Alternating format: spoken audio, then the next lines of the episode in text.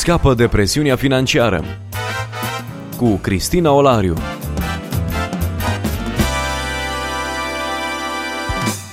Bine v-am regăsit și astăzi, dragi ascultători, la o nouă întâlnire. Împreună cu noi este pastorul Titus Păștean de la Biserica Baptistă Vox Domini din Timișoara, reprezentant național Crown Financial Ministries în România. Bun revenit!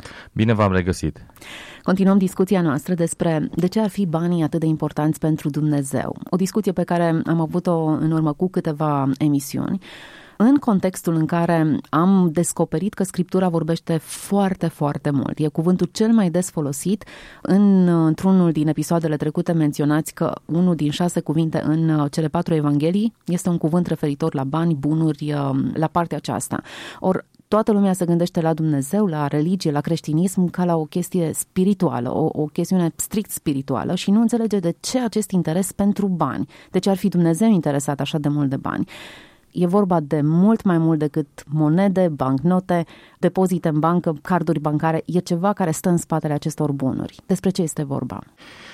Da, spuneam în emisiuni anterioare că Dumnezeu are o anumită aplecare înspre acest subiect din mai multe motive, unul dintre ele fiind uh, acela despre care am și vorbit, că banii nu sunt într-adevăr niște elemente obiective exterioare doar, nu sunt doar niște modalități de tranzacții economice, ci practic în spatele banilor sau cu referire la bani și la bunuri sunt două lumi care intră în coliziune, Dumnezeu și lumea sau două sisteme economice care încearcă să impună regulile de lucru.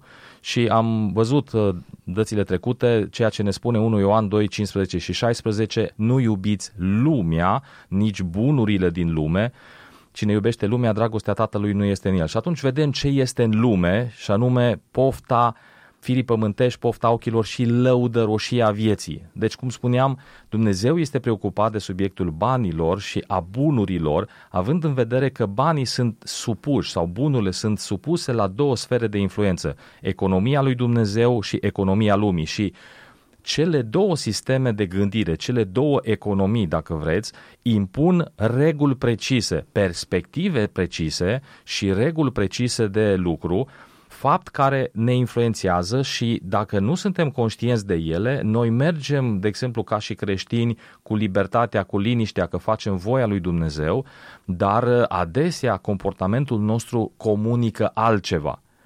Diferența dintre cele două lumi, dintre cele două economii fiind uh, majoră și practic fiind antagonistă și am dat exemple în sensul acesta. Pe de altă parte spuneam că uh, modul în care ne administrăm finanțele reprezintă un indicator exterior al stării noastre spirituale interioare. Altfel spus, caracterul nostru interior se revelează cel mai ușor, cel mai simplu prin ceea ce facem cu bunurile. Și vorbeam, dădeam data trecută sau dățile trecute câteva exemple de persoane și de comportament în zona materială pe care însuși Hristos le califică și prin care Isus devoalează sau pune în evidență adevăratul caracter a persoanelor respective. De exemplu, am vorbit despre Zacheu, care s-a întors la Dumnezeu, care și-a, în termenii noștri consacrați, și-a predat viața lui Hristos, care s-a întors dintr-un anumit fel de gândire într-o gândire în care era Isus Hristos centru și Dumnezeu Domnul lui.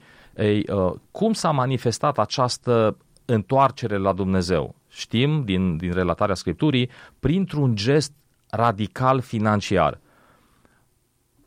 Împart la săraci, pe cine l-am nedreptățit îi returnez într-o măsură mai mare decât ce am luat inițial, realmente caracterul și spiritualitatea și realitatea Uh, adâncă a sufletului se manifestă în exterior prin comportament financiar. Lăcomia lui, nedreptatea lui au fost transformate în generozitate și în uh, a face dreptate celor uh, nedreptățiți.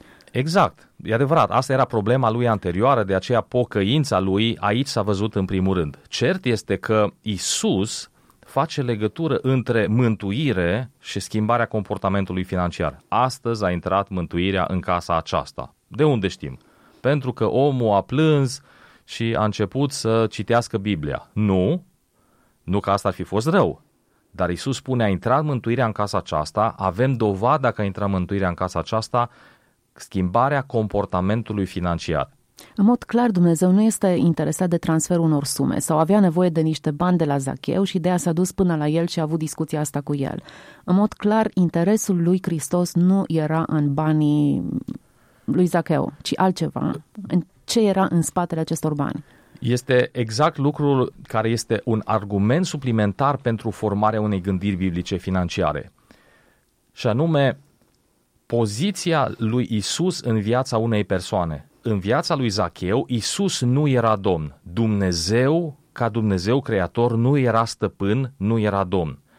Ori, tocmai lucrul acesta Domnul Isus Hristos îl face clar în Matei 6 cu 24, că dacă este vorba despre a fi un credincios sau un creștin care dezvoltă un comportament religios, merge la biserică și face toate cele specifice, sau a fi un urmaș al lui Hristos, în care El este Domnul, eu sunt sclavul, eu sunt slujitorul, eu sunt urmașul, eu fac ceea ce îmi spune un stăpân, atunci concurentul principal pe care Domnul Isus îl uh, observă și îl uh, dă pe față este tocmai acest spirit din spatele banilor. Matei 6 cu 24 spune, nimeni nu poate sluji la doi stăpâni, că sau va urâ pe unul și va iubi pe celălalt, sau va ține la unul și va nesocoti pe celălalt. Nu puteți sluji lui Dumnezeu și lui Mamona.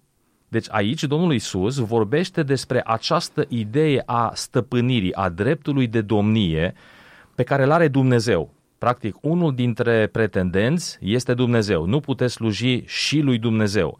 Ori, la polul opus, dușmanul cel mai, cel mai puternic sau cel mai vrednic de remarcat, probabil cel mai parșiv, cu puterea cea mai mare de dominație, nu este nici zeul sau idolul sexualității, a vinului, a frumuseții, a oricăror altor tentații care să înlocuiască pe Dumnezeu ca Domn, ci Isus spune, cel care se luptă cel mai acerb este mamona. Ori Isus spune că nu putem să-i slujim și lui Dumnezeu și lui mamona că lucrul acesta nu este o chestie interzisă, ci este o imposibilitate. Și atunci ne întoarcem la punctul de pornire. De ce să ne formăm o perspectivă biblică? De ce să îmbrățișăm o gândire a lui Dumnezeu în raport cu bunurile? Pentru a ne asigura realmente că ceea ce ne conduce viața nu este mamona, ci Dumnezeu. Practic, nu sunt prea multe opțiuni este Dumnezeu sau Mamona. Cale de mijloc, cale de îmbinare, cale de reconciliere nu există. Așadar, este important să ne formăm o gândire biblică pentru a ne asigura că Isus este Domnul nostru, dușmanul principal al domniei lui Isus în viața noastră fiind acest spirit din spatele bunurilor, acest demon, acest zeu, această entitate sau identitate din lumea nevăzută numit Mamona. Să încercăm să înțelegem puțin uh, originea acestui conflict. Dumnezeu este creatorul tuturor bunurilor. Tot ce e pe pământul acesta, pădure, apă, mare, orice bun, cărămida care e la casa mea e făcută de Dumnezeu, el nu e în conflict cu proprietarul acestora, pentru că el de drept și de fapt este proprietarul a tuturor lucrurilor văzute și nevăzute și poate dispune de tot ce vrea. În mod clar, bătălia nu este hai să mai obțin o cărămidă din casa acestui om, ci bătălia e undeva între iubirea față de lume sau față de Dumnezeu. Ce înseamnă acest lume în termenii noștri? Pe larg, probabil, sau la general vorbind, orice înlocuiește iubirea mea față de Dumnezeu.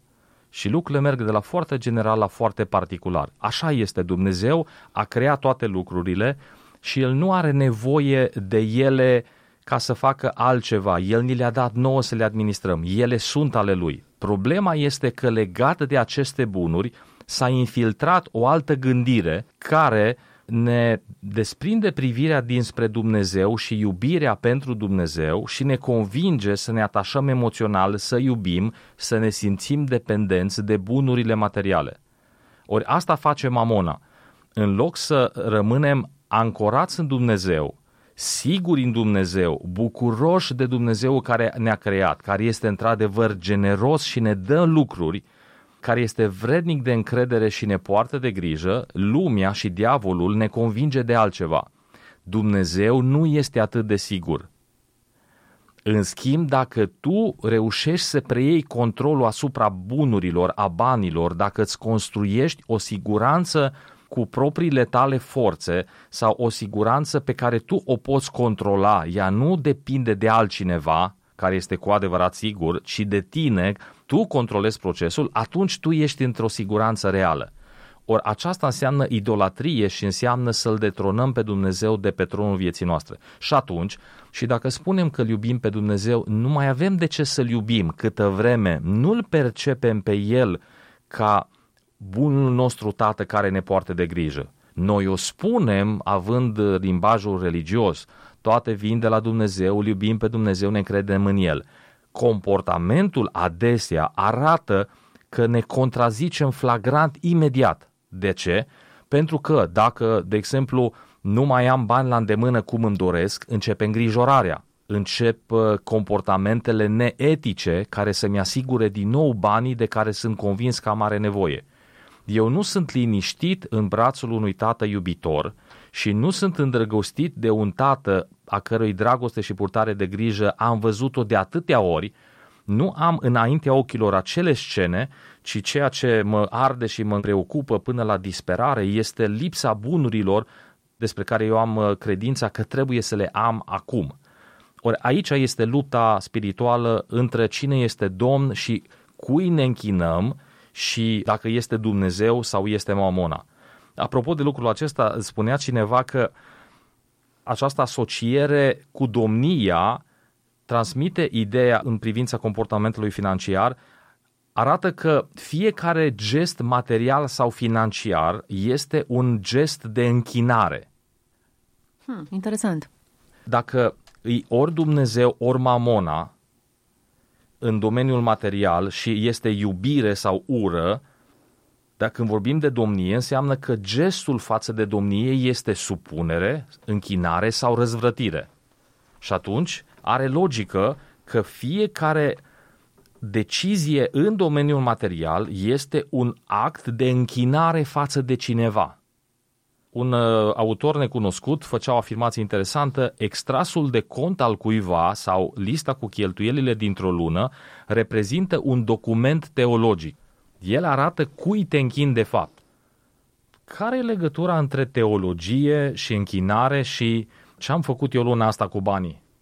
Cred că este un sâmbure mare de adevăr în această afirmație, chiar dacă nu e de pe paginile Scripturii, dar cred că modul în care noi ne raportăm deciziile, mai întâi sentimentele, apoi comportamentul, deciziile și comportamentul sunt gesturi de închinare.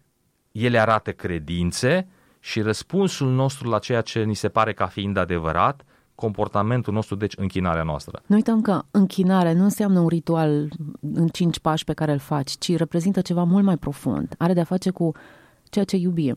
Exact. La cine ne raportăm ca Dumnezeu și ca Domn? Sigur, noi ne uităm la închinare ca la un comportament învățat și practicat împreună sau individual. Liturgic și avem sentimentul că are de-a face cu niște pereți, cu un anumit cadru. Ori noi mutăm acest cuvânt în spațiu mult mai profund al inimii noastre, al centrului ființei noastre. Exact. Și acolo, pe tronul la care noi ne raportăm, nu pot să fie două persoane.